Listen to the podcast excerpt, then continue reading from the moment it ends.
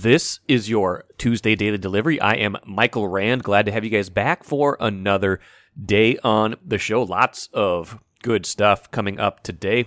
Andrew Krammer will join me here in just a little while for a film review session looking at Justin Jefferson and just kind of where he was lining up Sunday, what was different in this game versus past years for him, and uh, I'm mixing in a little bit of stuff from Jefferson and Kevin O'Connell post game from Sunday as well. So hope you enjoy that. A haiku look back at Sunday's game as well with my good friend Keith Rashad. Another award winning season of my least favorite team is my favorite team. Got to get to Anthony Edwards, an apology for a anti-gay slur he used um, last weekend, and kind of getting into that story. But first, what did I miss?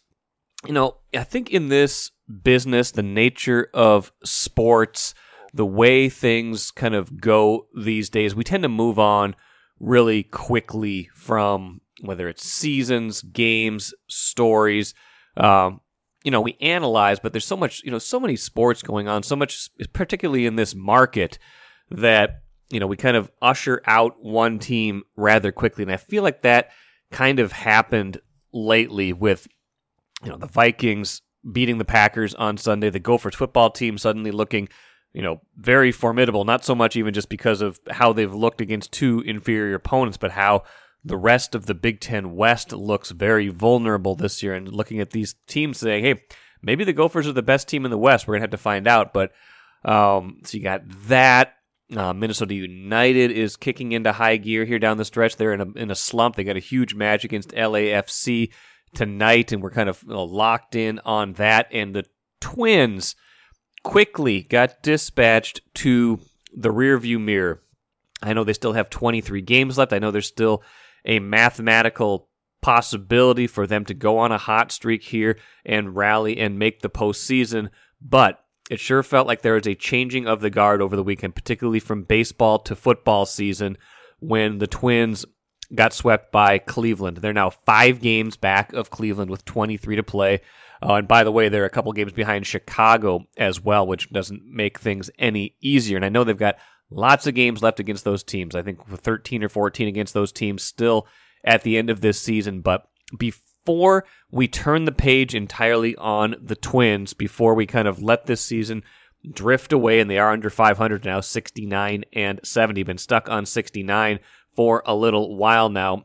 Uh, before we turn the page completely on that, I need to revisit something from June because I feel like eh, for as much as they still had an opportunity in September, as recently as four or five days ago, a good, a bona fide opportunity to win the division, this AL Central race was really not so much won or lost, but kind of determined, if that makes sense, with a five game swing against Cleveland in late June. And I, I don't do this to kind of bring up bad memories. It's just I don't want us to forget how how much of an opportunity they had back in June and how much they let it slip away. Now they they had these they, they played eight games against Cleveland between June 21st and June 30th. Uh, three of them at Target Field, five of them in Cleveland. I think one of them was an early kind of a makeup from a from a rainout. So June 21st, they lose 6 5 to Cleveland at Target Field, a game in which the Twins led 5 3 going into the eighth inning. Cleveland, I'm sorry, leading 5. Yeah, leading 5 3 going in the eighth. Uh, Cleveland gets two in the eighth, one in the 11th to win that game. Very next game after that, Twins lose 11 10 to the Guardians in that game. Uh, that was an even bigger heartbreaker. Twins um, had a huge lead in that game. They were up, uh, what, 6 4. And Cleveland rallied for 7 6. Then Twins were up 10 7. Cleveland gets four in the ninth in that game. This is when Emilio Pagan was really going through a lot of his struggles. Pagan um, gave up gave up a bunch in that uh, in that stretch. So two games right there that they gave away that they could have really made some distance, and it only got worse that series in Cleveland, the Twins did take two of the five games, but the other three, a 3 2 loss, a 7 6 loss, and a 5 3 loss, the last two were walk offs. The 3 2 loss uh, came after the Twins had led um, had led two to one going into the bottom of the eighth. So five games where they blew late leads to Cleveland, some of them in excruciating fashion. And that right there, that was a chance to bury Cleveland after the Twins had a really good start.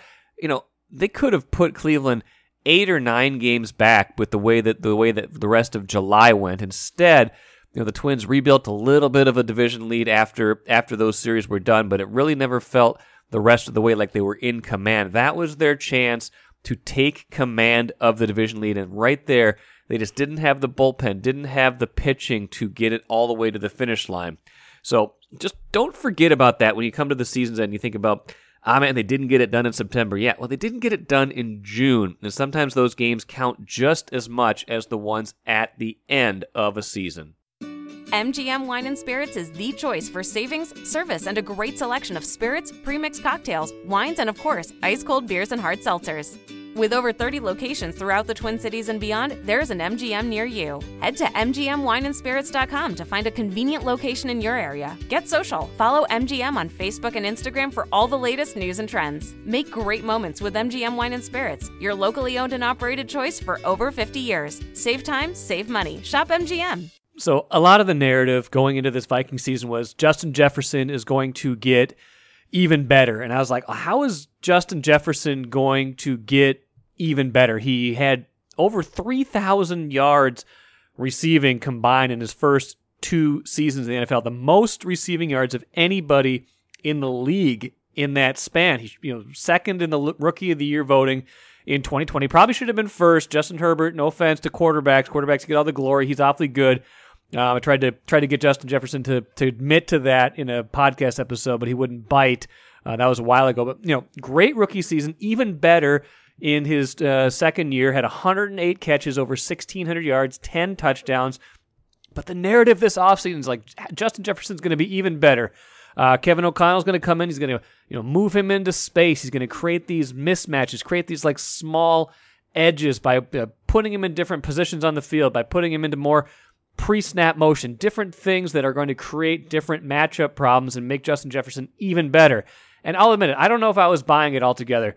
I am buying it more now, that's for sure. After nine catches, 184 yards, two touchdowns against the Packers. And, you know, it, it was kind of was hard to conceptualize until we saw it. Um, but now we've seen it, and it's a little bit easier to imagine how how something this good can be even better. And after that game, uh, Kevin O'Connell talked about how it's a credit to Justin Jefferson that he's able to do so much on the field. Uh, first and foremost, I credit Justin for being able to handle a lot. You know, we move him around a lot. We we ask him to play multiple uh, spots. Uh, you know, he's not just uh, you know an X receiver that lines up over here and, and dictates coverage. We're not going to allow that to happen. Jefferson, for his part, talked about how much he likes to you know, how much he likes being in this offense, how much he likes the idea of being moved around on the field a little bit more. How about how much he likes that pre-snap motion, how much he imagines it's only going to increase as the year goes on, and that would not surprise me based on how much success they had with it on Sunday. A lot of motioning, uh, a lot of motioning when I move. Uh, I mean, but that, that gets me to see, you know, what really their defense is in. If they're in a zone look, uh, if a man is coming follow me, so uh, that's kind of why I like the motioning. How I run my routes, uh, if I if I'm getting a man look, if I'm getting a zone look, so uh, I, I, definitely like the motioning. Just you know, seeing the whole field, and uh, I'm pretty sure I'm going to be doing a lot more. Now, it worked in one game, but just how different was it really? Was it really that different? Well, for that, I want to bring in Andrew Krammer, Vikings writer, for our film review session. Andrew covers the Vikings, of course, went back and watched every catch of Justin Jefferson's career over the first two years, and went back and watched the entire game already from Sunday to see exactly what was going on, what was different, what was the same, how were the Vikings using him differently, how can we quantify this difference, not just in yards, not just in catches, but in terms of percentages of plays in different places. So, Andrew, Justin Jefferson had an awfully good game against um, the Packers. And, we, you know, Royce and I talked about this a little bit on Monday, but just the narrative going into this season was another level, another gear for Justin Jefferson, which seemed, you know, a little bit far fetched given how good he already had been in those first two seasons. I think I think he had the most receiving yards combined of anyone in the NFL those first two seasons. But you, um, you know, you did before the season started. You wrote a big piece on Jefferson, just looking at you know, basically every every every catch, every target he's had in, in his career, and just kind of looking at how he's been used. As you looked at this game against Green Bay, anything in particular stand out to you in terms of what was kind of the same? What was you know what was the, what were just Justin Jefferson things that were always going to be the same, but also different different ways they were using him or different ways they were lining up, things like that. Yeah, I to go off for a career high 184 yards in his first game under Kevin O'Connell. You couldn't really ask for much of a better start between these two. And I think when you're looking at Justin and the way they deployed him in this game, the biggest difference um, was how they used him and how they used his other receivers as well.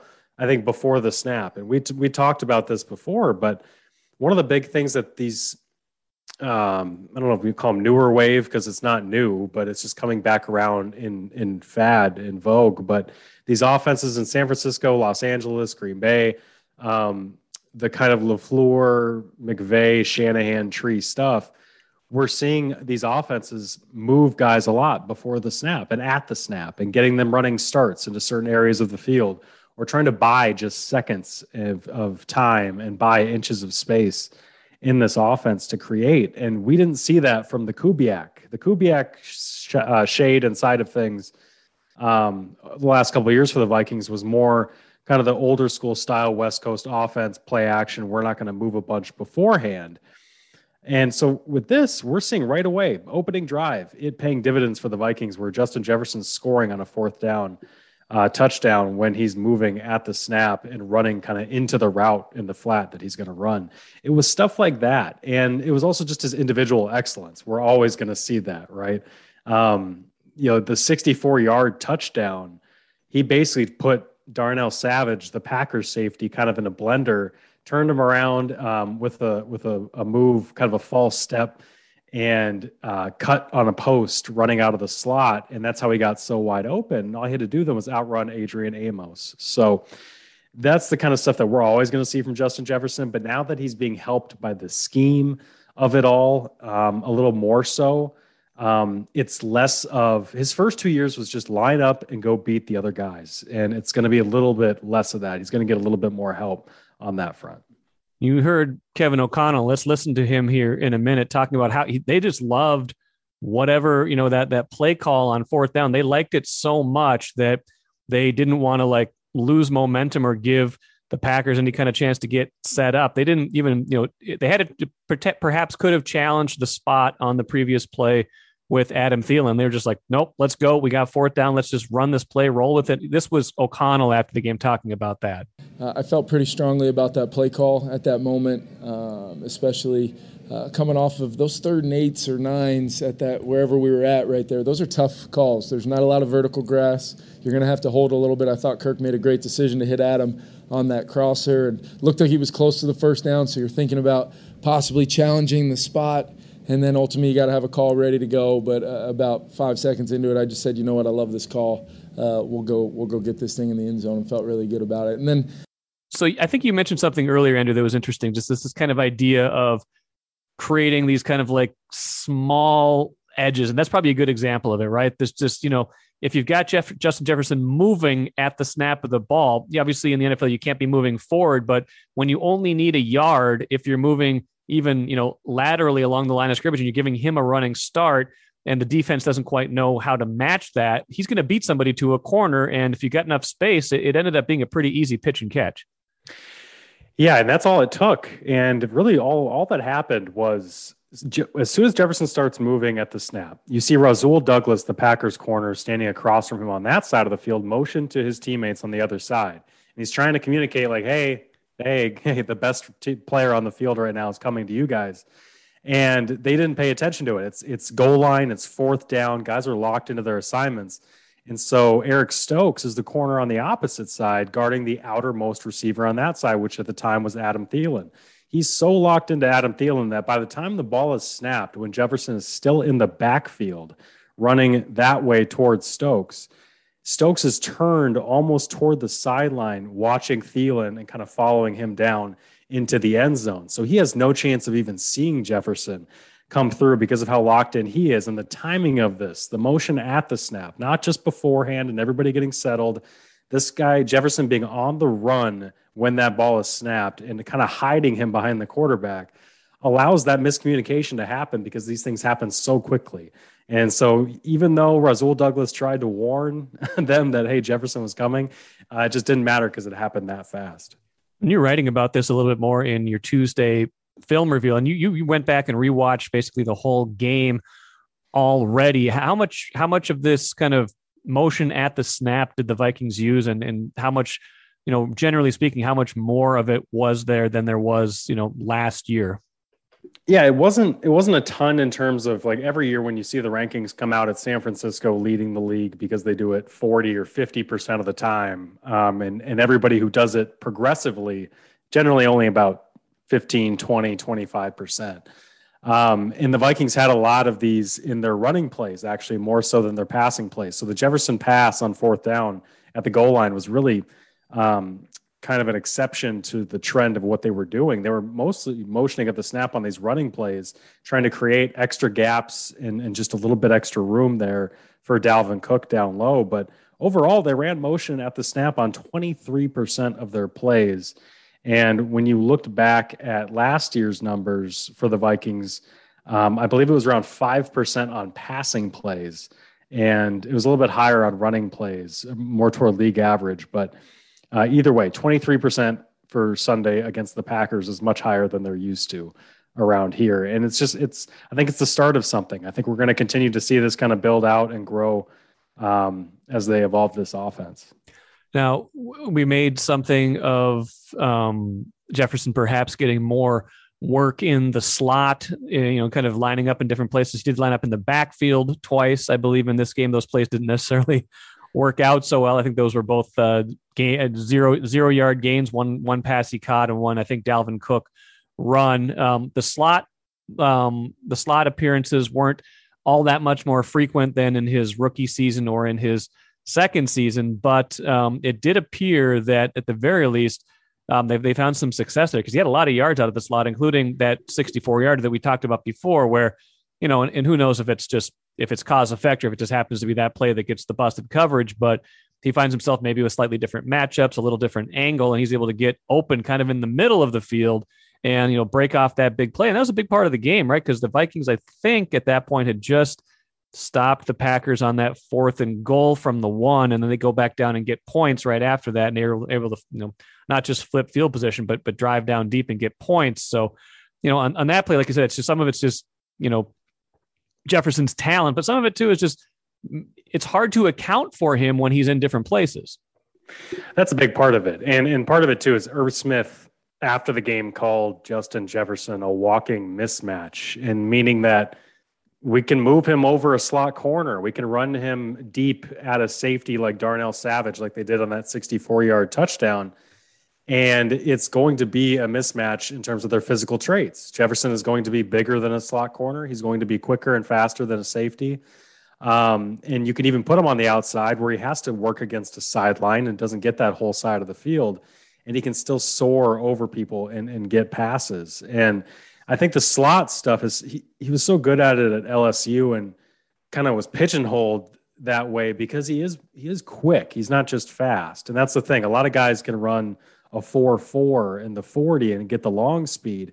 But he's somebody that can shake you underneath too and get free and get free releases at the line of scrimmage, uh, create space underneath. And then also, like we saw in that big touchdown against the Packers, that he can set you up with some really refined route running uh, moves as well. And I think the slot just gives you more space to do that. It just gives him more space uh, with which to work.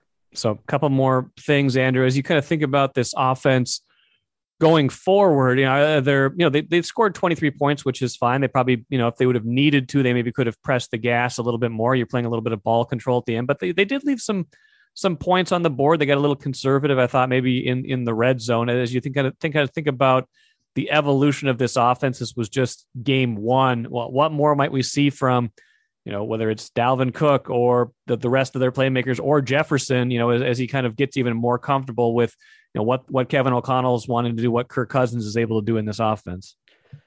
Yeah, I want to see what they've got in store um, for Irv Smith. And and Irv Smith, you know, I don't think he's going to be on the level of Dalvin Jefferson, even Thielen in this offense. But you know, they've got roles for him. It, it was in the spring when Kevin O'Connell was talking about how we view him as a big part of this offense, and uh, Kevin O'Connell was really coy after the game about why he Irv didn't play that much. Um, but I talked to Irv after the game, and Irv basically said, um, "Yeah, I, I wasn't. Phys- we're not physically there yet. I missed a lot of training camp. We didn't want to rush me into this. We wanted to get a feel for it, and kind of, you know, uh, touch and go from there in terms of his reps and how much game action he's getting. He's coming off that ligament damage in his thumb that happened while he was blocking in training camp, and the Vikings only brought him off the bench mainly on passing downs." Um, and he didn't catch either of his two passes. So there's a lot more there with Irv in terms of what's there in the offense for him. Uh, it's not going to be just that Johnny Mundt catch five yard button hooks underneath kind of role. They're they want to get him downfield and push the ball. So I'm really curious to see how the offense can evolve with him once he's healthy, once he's up to speed, once he's conditioned, and all that. Um, and I guess uh, the other interesting thing to me was Dalvin Cook Dalvin Cook had the exact same usage like he normally has uh, under Mike Zimmer, which is fascinating to me because this was a game in which the Vikings led wire to wire. Um, yeah, you probably could have taken Dalvin out in the fourth quarter instead of getting him up to 20 carries. Uh, I think is what it was. He ended up playing 77% of the snaps and taking 71% of the carries. That is that is basically a Mike Zimmer uh, stat line with I think it was 23 touches total. So uh, he averaged, he averaged, I believe, 21 touches uh, uh, over the last three years. So, any thought of are they going to do more of a committee, not lean on Dalvin as much? It, to me, it doesn't seem so. It seems like they're still going to, you know, lean on Dalvin. It's just not going to be first and 10 run, second and 10 run. Well, we'll have to see more of the tendencies and stuff as as time goes on. But uh, an encouraging start for the Vikings offense, Justin Jefferson in particular, Kirk Cousins in particular. And yeah, they, they couldn't have uh, they couldn't probably have asked for a whole lot more out of that debut based on you know just expectations, preseason notions. I mean, very seldom do those things kind of line up the way they they'd hope they do, but they certainly did in that first game. Yeah, they really did. They really did. And I, I can't think of one thing or one area that really disappointed. Um, that secondary too. I guess I'm, I'm I thought Rodgers would have tested that secondary, but those receivers clearly weren't up to snuff. So we'll have to see if Jalen Hurts and AJ Brown can show us more of more of what the Vikings have back there. Sounds good, Andrew. Appreciate it. Thanks a lot, Mike. Appreciate it. Back for another award-winning year. My least favorite team is my favorite team, Keith Rashad, longtime friend of mine, longtime suffering Vikings fan. And we, Keith, the best part in my mind, and you know, the thousands of people who gave us feedback on this also agreed. Um, the best part about this segment last year was the poetry, the haiku that you offered. Um, it was kind of it became a staple, maybe midpoint of the segment last year. So we've decided this year that that's going to be that's going to make up pretty much the entirety of the segment this year. So I'm excited for that, and I'm excited in particular to hear what you have cooked up for us today, coming off of a 23-7 win over the Green Bay Packers. So, welcome. Well, thank you very much. I have uh, four haiku for you today. Okay, let's hear the first one. Jump right in. Justin Jefferson is really good at football. I hate the Packers. Well, that's, you know, you do, you have said in the past that you have the soul of a poet. And that's, you know, sometimes poetry, sometimes poetry evokes like imagery based on its subtleness or based on like you don't quite know exactly what the person's trying to say. There's like shades of meaning. You don't leave a lot to the imagination with that haiku. Well, you know, the haiku is supposed to capture a moment, right? A, a feeling or a thought or, or a singular sort of incident that that just expresses where you are in that particular space and time. And so uh, this one was about Justin Jefferson. I I don't see how it's there's nothing wrong with it. There's, there's nothing wrong with that. And we Andrew Krammer and I talked a lot about Justin Jefferson in our film review, so we don't need to belabor everything he did. But my goodness, nine catches for 184 yards and two touchdowns will turn a man to poetry. Okay, are you ready for number two? Yes. Okay. A-Rod clearly needs to drink more ayahuasca. I hate the Packers. um, I am okay. I, I haven't read these beforehand, um, but I am sensing there might be a third, um, a third leg of the haiku theme here because you've ended both of these with "I hate the Packers," and that's probably a good, uh, probably as good a, a, time as any to talk about. Um, my least favorite team is my favorite team. If you guys aren't familiar with the book Keith wrote of that same title many years ago, so needs some updating. I would imagine if he ever uh, would get off of his butt and do that. Um, but you did write a book of that name, and I don't think a lot could happen in the, the rest of the course of Vikings history, but there would be you would be hard pressed to eclipse the Packers as the number one team you hate. I think that that's absolutely true. And I, I would also say that if I ever did write a, a, second edition to that book, it probably would be just in poetry. Just in poetry. Hmm. Like, do you think, how do you think people would respond to that? I think that um, it's well understood that poetry is perhaps the, the most well appreciated and respected form of, of, you could even say, pop culture out there. I mean, if there isn't anybody who doesn't love poetry or isn't writing it themselves or actively reading it, I, I haven't met that person.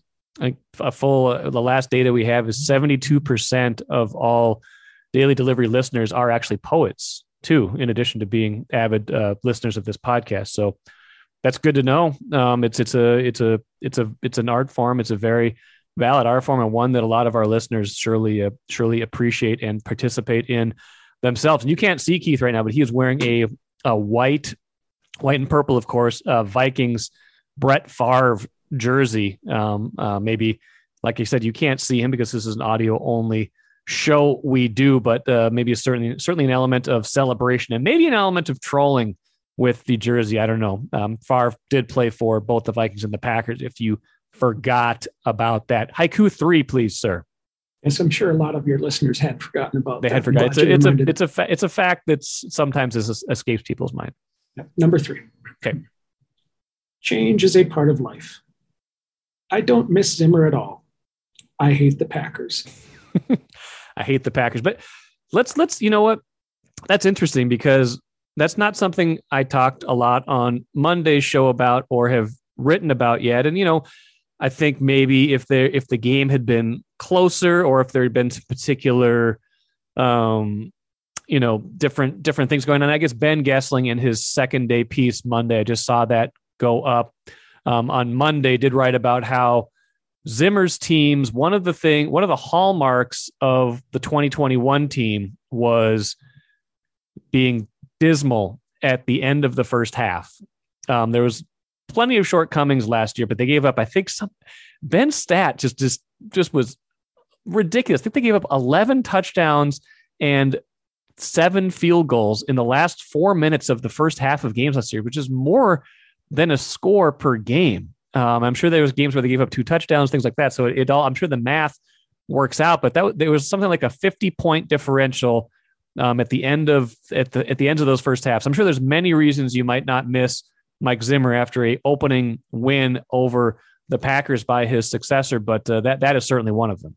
Well, that that is that was atrocious. And my only quasi complaint about the game yesterday was the way they handled the end of the first half, right? And they they they forced the Packers to punt there was something like what I don't know, 30 seconds left. Or I think that was the I was, actually, actually that was after the interception that they got the ball back. Intercept. That's right. I'm sorry, the interception when they when they got the ball back, and you had a 17 point lead, right? Perfect time to just kneel down. Yes. Get into the the locker room and then move on to the second half. But they created a situation to give the ball back to the Packers, right, in a way that was almost reminiscent of last year and that is the one thing that I think that I hope to see some improvement on because I, I, I, guess I appreciate the aggressiveness of Kevin O'Connell and maybe wanting to try to get more points there, but you also kind of have to read the room, don't you? Yeah. At that point, I was like, stop, just run the ball a couple times. Packers only had, I think, one, two timeouts at the most. Like they couldn't, they couldn't have gotten the ball back if they wanted to. No, you kneel down there, you get into the locker room, you get the big cheers from the big crowd. You do not give your opponent another chance to to do anything with it. And they had to, they ended up having to punt the ball back. They did with like not much time left. It didn't cost them, but but you, the the point being in your mind that they that they took some unnecessary chances there. If you didn't think in the back of your head just a little bit for one moment that they could run that punt back and get a touchdown, you are not the Vikings fan I think you are. That's true. That's true. All of you out there should should be very familiar with things that can go wrong, will go wrong. But the larger point was they they scored a touch. They they stopped the Packers with about four minutes left in the half. Um, got the ball back and scored a touchdown. And then it was right after that touchdown that the Packers got the ball and they were able to get that interception. So much cleaner in those areas. They they played a pretty clean game overall. And again, it's just one game, but um, some validation for the the new coaching staff uh, for sure. And We'll see how that plays out over the rest of the season. Okay, fourth and final haiku, please. Okay. I hate the Packers. I cannot stress this enough. I hate the Packers. Again, it's a moment in time. It's it's not, you know, you're not hiding your feelings. It's good, you know, it's good to be expressive. It's good to let your feelings out. Um, it's good to be, you know, good to be vulnerable in that case. Tell people what you, you know, what you really feel and what you what you mean. So there's no so there's no mistaking, you know, how you feel about the Packers. You don't like the Packers, do you? Um, that is the message I was trying to convey. I hope that it came across. I had one. Do you want to hear mine? Oh, I'd love to hear it. Is it a haiku? It is. Oh, okay, great. Aaron Rodgers pouts. His receivers are too young, or is he too old? Oh, yes. what, a, what a crybaby. What just a crybaby. Although I mean, it, you do sort of wonder, not too much, but you do sort of wonder what would have happened if that rookie wide receiver had caught that wide oh, open oh, yeah. touchdown on the first play. It, it could have been a much different game. Absolutely. But it kind of felt like Rodgers quit on his team after that or at least quit on those receivers after Certainly. that. He, well, he didn't throw the ball to Watson until like the end of the fourth quarter after that. Just, and, you know, God bless him for holding on to the ball too long. I mean, there was good pressure. I like the, the pressure that the defensive line uh, put on, but it, part of it was because Rodgers wouldn't throw the ball no. apparently to these wide receivers. And then they ended yeah. up with what, like five sacks or something like that. And so um, it was fun to watch him be deeply, deeply frustrated. It was. It was indeed.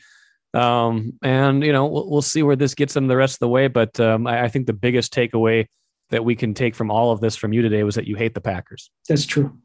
I hope you guys enjoyed the extended Vikings content today. That should be a staple of Tuesday on Daily Delivery, although next week will probably be pushed to Wednesday since they play a Monday night game next week against Philadelphia. But I really enjoyed Kevin O'Connell's post game interview from that first game against the Packers. Just listening to him, when you listen to a coach talk, you kind of get some insights into kind of their process.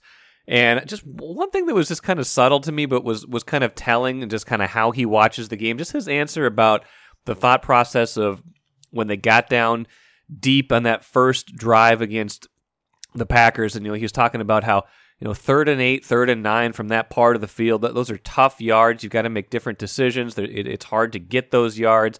And he felt good about the way they were moving at that point. point, and just kind of his just listening to his thought process. You get you get the, you get a comfort. I get a comfort at least that he has a good plan. He he watches the game kind of like you know a, a knowledgeable football fan might watch the game, and and you know better than that obviously. But you know sometimes coaches lack some kind of common sense or practical sense of how a game is flowing or how a game, you know, what what a game what the game dictates, what the game needs. And Kevin O'Connell, at least in a limited sample size, seems to have a good grasp on kind of how the game flow is going, what what football looks like as you're watching it, and not just the X's and O's and what you know what do you think you know should work based on practice. It was particularly comforting to watch it because not all rookie head coaches had the same feel in their coaching debuts. Nathaniel Hackett, Broncos head coach, first year head coach, coaching his first game. They've got Russell Wilson, made the massive trade for him in the offseason. Russell Wilson going back to play his old team, Seattle, in the opener. Nathaniel Hackett the offensive mastermind of this team. They move the ball beautifully in this game, but they're down 17 16 because of some turnovers. They're trying to drive for the game winning score in the final minute of the game. They get the ball into around midfield. They, they make a they, they run a third down play that gets them to about the 46 of Seattle. There's still about a minute left on the clock. Clock ticks, clock ticks, clock ticks. They're not running a play. I'm like, what are you doing? I'm watching this game. you know, kids are going to bed. I'm trying to you know, sitting there when my daughter's falling asleep. I'm like, what? What are you doing? What's going on here? They call timeout with 20 seconds left. They let like 40 seconds go off, and they bring the field goal unit out for a 64 yard field goal rather than trusting your franchise quarterback, the guy you've put all your all your investment into, rather than letting him try to get five yards to actually have a manageable field goal.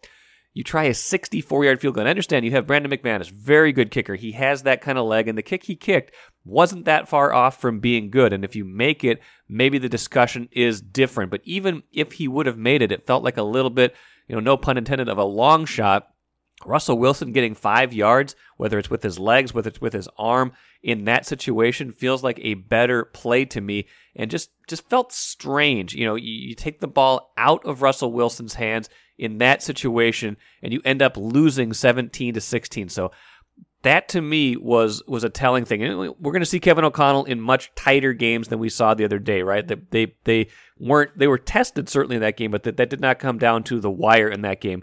We will see him tested in, you know, you've got to make this call right now kinds of games later, and we'll see how he reacts. I hope he reacts better than Nathaniel Hackett, and I have some confidence that he will based on what I've seen so far.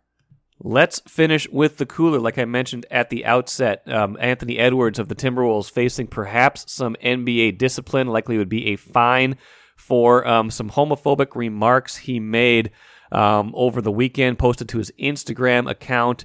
Um, Chris Hine has the details on StarTribune.com. Um, Edwards has already apologized for the incident. Tim Connolly released a statement on Monday. We are disappointed in the language and actions Anthony Edwards displayed on social media. The Timberwolves are committed to being an inclusive and welcoming organization for all and apologize for the offense this has caused to so many. Um, you know, I feel like people should get the opportunity to learn and grow in situations like this. Anthony Edwards, still very young. I think he just turned 21, maybe a, you know a month or so ago. That said, he should know better. I, I think he needs to take ownership of this, and it seems like he has.